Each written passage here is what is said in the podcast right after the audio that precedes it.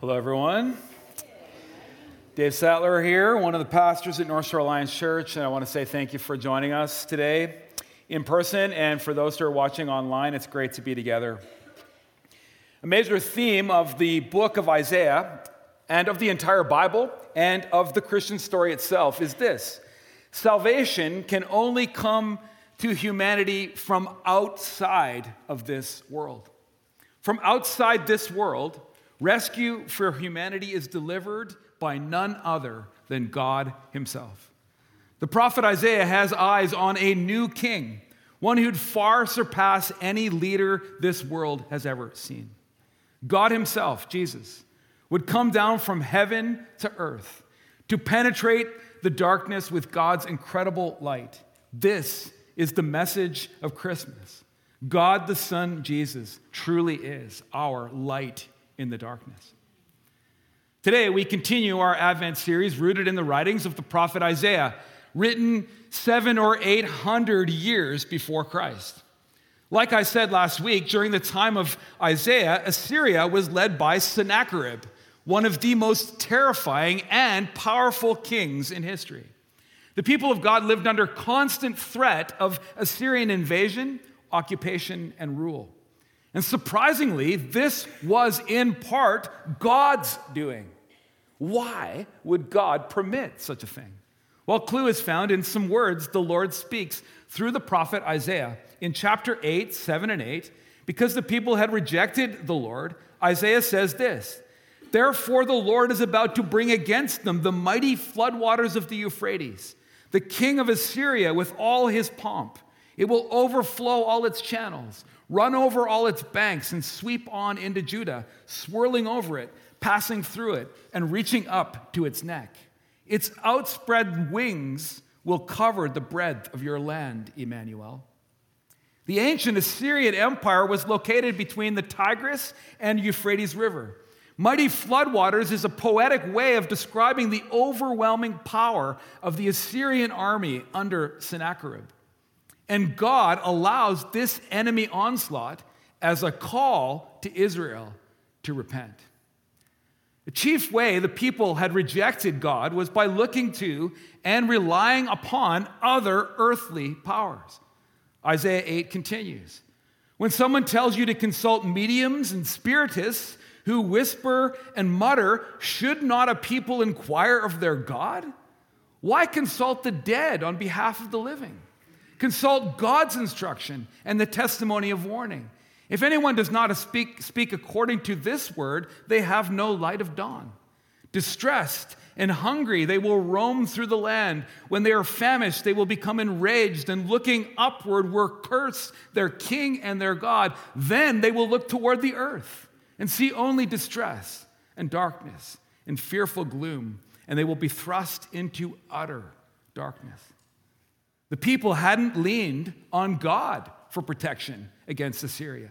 Instead, they'd looked toward the earth, consulting other dark powers in the spiritual realm, mediums and spiritists, while altogether ignoring God's instruction. And this is where the gloom and darkness of Isaiah chapter 9 originates, which leads us to our discussion question for today. I want you to turn to someone and tell about a time when you experienced darkness. It could be physical darkness, spiritual darkness, or metaphorical darkness. Whatever it is, I invite you to turn to someone near you. Uh, I'm doing this most weeks now because I think we need to connect with one another a little bit more. And this is what we do at coffee time, and it's an important part of our coffee. I know some of you cringe and you don't like talking to other people. You didn't come to church to talk to people. But I encourage you, turn to someone and discuss this question. Tell of a time when you experienced darkness. You'll enjoy it. You really will. Go for it.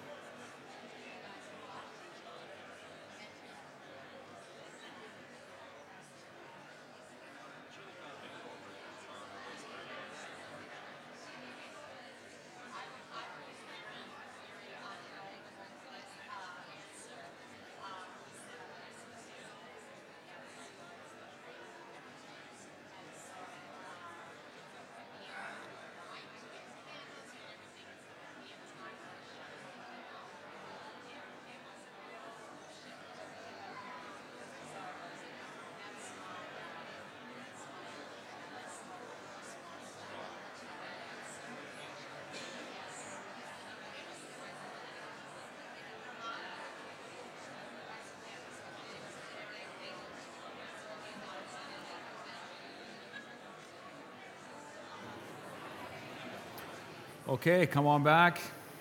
See, it wasn't that bad.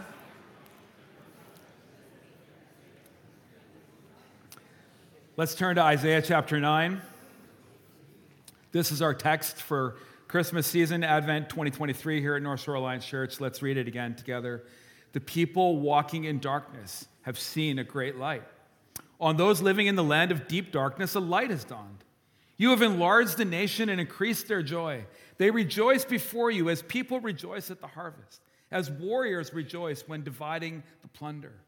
For as in the day of Midian's defeat, you have shattered the yoke that burdens them, the bar across their shoulders, the rod of their oppressor.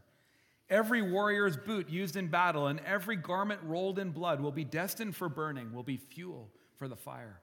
For to us a child is born, to us a son is given and the government will be on his shoulders, and he will be called Wonderful Counselor, Mighty God, Everlasting Father, Prince of Peace. Of the greatness of his government and peace, there will be no end. He will reign on David's throne and over his kingdom, establishing and upholding it with justice and righteousness from that time on and forever. The zeal of the Lord will accomplish this. Isaiah deploys a list of titles typically associated with Israel's kings to illustrate the absolute majesty of the coming Messiah. And today we focus on the second title the prophet Isaiah ascribes to Jesus, our coming king, Mighty God. Isaiah's message through the incarnation, through God becoming flesh in Jesus, God's power will be displayed to all humanity. Let's pause for a moment to open our hearts to what God might want to speak to us today through His Word. God, I thank you for these incredible words of hope that were written thousands of years ago. And we've seen the other side of these words. Jesus, thank you so much for coming to earth to rescue us. God, I ask now that you would come and move me out of the way and come and speak to us by your Spirit. Mighty God, would you challenge us? Would you comfort us today? Holy Spirit, would you come and apply the truth of your word to each of our hearts? You know what we need, Spirit of God. And we ask that you would have your way in our hearts. We pray that you would help us to tune our voices and hearts in. God, we pray that you would come and speak to us now. We are hungry to hear from you. In Jesus' name and for his glory, amen. Throughout the Old Testament, this term mighty is commonly used to describe the sheer power, politically, governmentally, militarily, of ancient monarchs. These Old Testament kings are valiant warriors, strong men, champions, lions of power and might. However, we see a shift in the use of the word mighty from the Old Testament to the New. In the New Testament, mighty or dunamis the Greek word from which we get the English word dynamite, is primarily employed to describe the miraculous power of God displayed in Jesus, seen in his mighty miracles and in his powerful mission through the church. It's why one of the nicknames Jesus is given is Mighty Lion of Judah. Psalm 62 finds King David in an unenviable position. He's under attack from his own son, the exiled prince Absalom, and he needs protection. And David writes Psalm 62 from this place Yes, my soul, find rest in God. My hope comes from him. Truly, he is my rock and my salvation. He is my fortress. I will not be shaken. My salvation and my honor depend on God. He is my mighty rock, my refuge. Trust in him at all times, you people. Pour out your hearts to him, for God is our refuge. Surely the lowborn are but a breath, the highborn are but a lie. If weighed on a balance, they are nothing. Together, they are only a breath. Do not trust in extortion or put vain hope in stolen goods. Though your riches increased, do not set your heart on them. One thing God has spoken, two things I have heard. Power belongs to you, God and with you, Lord, is unfailing love. And you reward everyone according to what they have done. There are no perfect safety nets in our world. Armies, governments, social services, the Canadian dream, even our own families cannot be for us the fortresses that we hope them to be. Every attempt to control or manipulate life through social status or the wielding of riches or human power is useless. Our distorted loves and our misuses of power only make a royal mess of things. And Psalm 62 reminds us that the Lord is our mighty rock. God always offers us a place of refuge under his care, even in the heat of the battle. God alone is our fortress. We best find peace under his protection. Why? It says because power belongs to him, and with him is unfailing love. This perfect, beautiful balance of power and love, wonderfully present in Jesus, is sorely missing in every other human expression of leadership. Jesus is our fortress. That God would choose to make his way into our world through a young Middle Eastern woman throws our power structures into a tizzy. In, June, in, in Luke chapter 1, Mary says this My soul glorifies the Lord, and my spirit rejoices in God my Savior, for he has been mindful of the humble, humble state of his servant. From now on, all generations will call me blessed, for the mighty one has done great things for me. Holy is his name. His mercy extends to those who fear him from generation to generation. He has performed mighty deeds with his arm.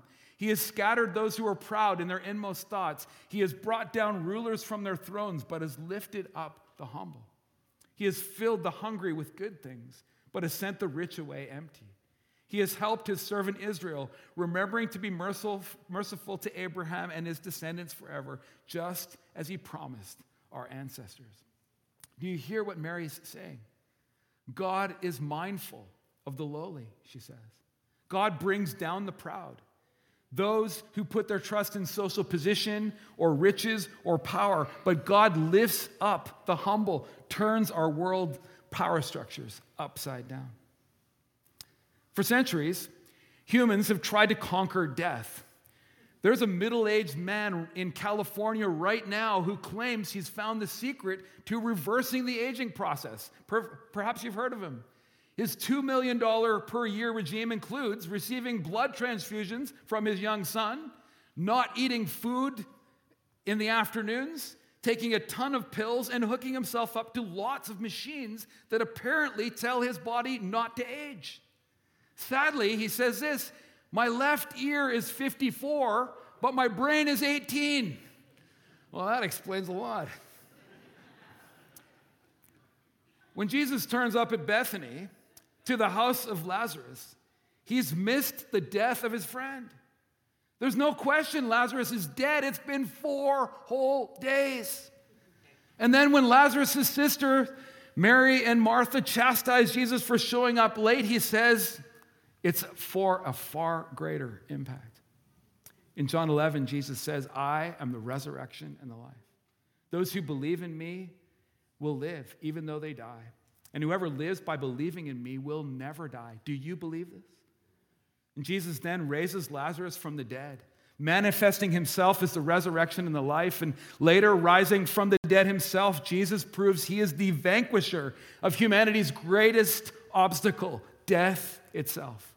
Jesus, and only Jesus, has ultimate power. Well, it's time now to land the plane on some application points. I offer three again for us today one challenge and two comforts. The first challenge is this we must not rely on human power alone. Built in the 11th century, Colditz is a Renaissance castle near Leipzig in Germany.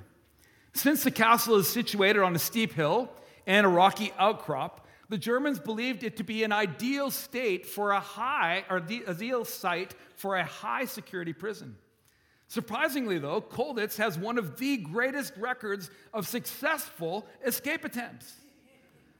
During World War II, the German army employed the towering castle to hold its most defiant Allied prisoners. And for four years, these prisoners of the castle tested its walls and its guards with ingenious escape attempts that have become legend. I'm going to share a few with you today. Memorable ones include escape by catapult over the fence, escape by glider, like stockpiling supplies wherever they could find it and building a glider and flying out of the place, escape by disguise. That was interesting. And of course, escape by endless tunneling. But there's one particular cunning prisoner Lieutenant Paul Allen, a five foot four inch wee Scotsman. And he escaped by having himself sewn into a rotting mattress that was carted off to the dump with him in it. Well, history proves that Colditz Castle was not the impregnable fortress many believed it to be. Judges 7 tells the story of Gideon leading the army of Israel into battle against the Midianites, their formidable opponent. And do you know the battle plan? It's nuts. Gideon assembles 22,000 soldiers, only for God to tell him, You have too many men. I heard the referee say that to the Canucks last night. You have too many men. I cannot deliver Midian into your hands, or Israel would boast against me. Our own strength has saved us. So, at God's command, Gideon marches into battle with only 100 men. And the result? All the Midianites ran away in defeat, it says. And Isaiah references Gideon's story here in chapter 9, verse 4. Perhaps you caught it. For as in the day of Midian's defeat, God, you have shattered the yoke that burdens them, the bar across their shoulders, the rod of their oppressor. Instead of powering up or attempting to take justice into our own hands, we must learn to trust God to fight our battles for us. Money, sex, power, fame, status, success. These pursuits drive our world. It's easy to have a codependent relationship with power. Hunger for power seems to come so naturally to most of us. Yet, our blatant self interest and our blind ambition often trip us up. When we shoot for power, we only hurt ourselves and those all around us. So, what are you banking on? What do you rely on for strength in your life? When challenging situations come your way, and they will, on what or whom will you truly depend? On what or whom will you pin your hopes? Hard work? Business or career success? Possessions? Wealth? Your position? Your gifts? Your charm? Your brilliance? Your health? Your family? Your friends? Now, the, all of these are good things, but the security they provide is only temporary, not eternal. This is what Isaiah is driving at. There is only one source of power that we humans can rely on fully Jesus, our mighty God. True and lasting power only belongs to Him, and we best attach ourselves to Jesus. Second application point this morning is this Jesus, our mighty God, lifts up the powerless. Perhaps today you find yourself in church in a low place our world has a way of trampling the vulnerable. Some of you are suffering. You've been a victim of abuse or injustice. For others, due to health or life circumstance, your social status feels very low at the moment. You may even feel lost in the system. Or maybe you're far away from home and you found it difficult to break in here on the North Shore or even in our church. And you feel alone, and it's a battle. To those who feel invisible or powerless today, God says this I have your back. Justice is mine. Injustice will not prevail. To those among us feeling vulnerable or alone today, please be assured of this you are not forgotten. Mighty God loves you and sees you. Glorify Him and rejoice in Him as your Savior, and in His time, God will lift you up this side of eternity, there's lots we don't know, we can't know. Reality is, all of our finances, our relationships, our health challenges, our struggles, our needs are in God's hands, and He is more than capable. Recently, I've told this story before, but it's such a powerful story. Recently, I was convicted by the testimony of a congregant who came forward to receive prayer one Sunday.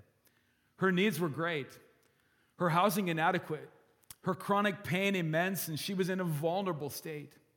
Yet, when I asked her, How can I pray for her for you? she said this These days, God has been teaching me to pray different prayers. Well, I leaned in. She went on, I don't think God wants me to just pray, take my pain away. But I also sense I'm to pray, God, help me in the pain to humbly accept what you want to teach me about yourself, about myself, about life, and about eternity. Wow. This woman's sense of powerlessness was driving her to lean on Jesus intimately, even to the point of praying different prayers. It's beautiful to see such power in her simple act of faith, and I was convicted. And when we come to accept our lack of control, our powerlessness, and God's mighty power to do things, this is when His calm can descend. When God the Son Jesus came as a humble, powerless baby, born to a vulnerable teenage girl, He brought with Him all the power of the eternal kingdom to earth. And now Jesus makes this same power available to all who put their trust in him. That's why Paul prays in Ephesians chapter 1 I pray that the eyes of your heart may be enlightened in order that you may know the hope to which he has called you, the riches of his glorious inheritance in his holy people, and his incomparably great power for us who believe. That power is the same as the mighty strength he exerted when he raised Christ from the dead and seated him at his right hand in the heavenly realms, far above all rule and authority, power and dominion, and every name that is invoked, not only in the present age, but also in the age to come. This is incredible. As Christ's followers, the same power that raised Jesus from the dead now lives in us. We possess a mighty spiritual treasure that's so powerful, even death cannot conquer it. Friends, Let's think about the impossible situations that we're up against today at home, at work, at school, in our world. And let's trust Jesus and his mighty power. People of North Shore Alliance Church, we've been through a lot these past few months.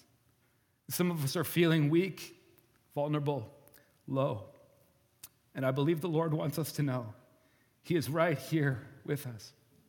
Jesus, our mighty God, is still moving among us in power, protecting us, guiding us, lifting us, and absolutely nothing can stop Jesus. Third and final application point is this Jesus, our mighty God, has our future in his hands. In Hebrew, the name Isaiah literally means the Lord will save.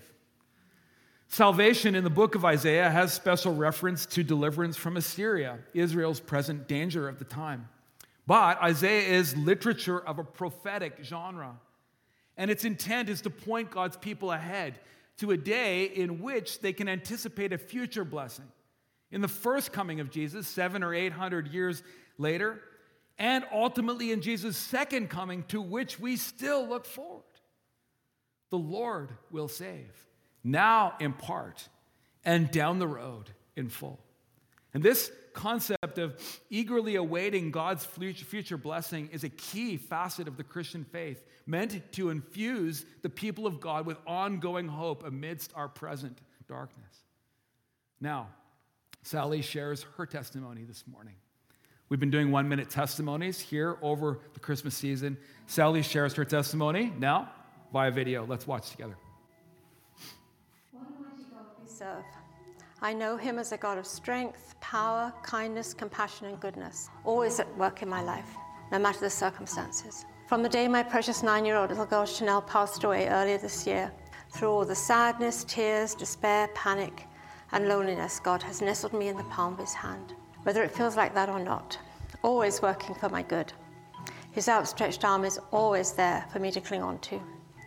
With so many years of experiencing God's faithfulness in every situation of my life, I can rest in the knowledge that there is a future and a hope for each of us, no matter how difficult our circumstances and how impossible it seems to find joy. As I anticipate the Christmas season, with God's help, I will choose to intentionally look for the working of Almighty God in my life, to declare His goodness, to express gratitude, and to depend on His strength every day.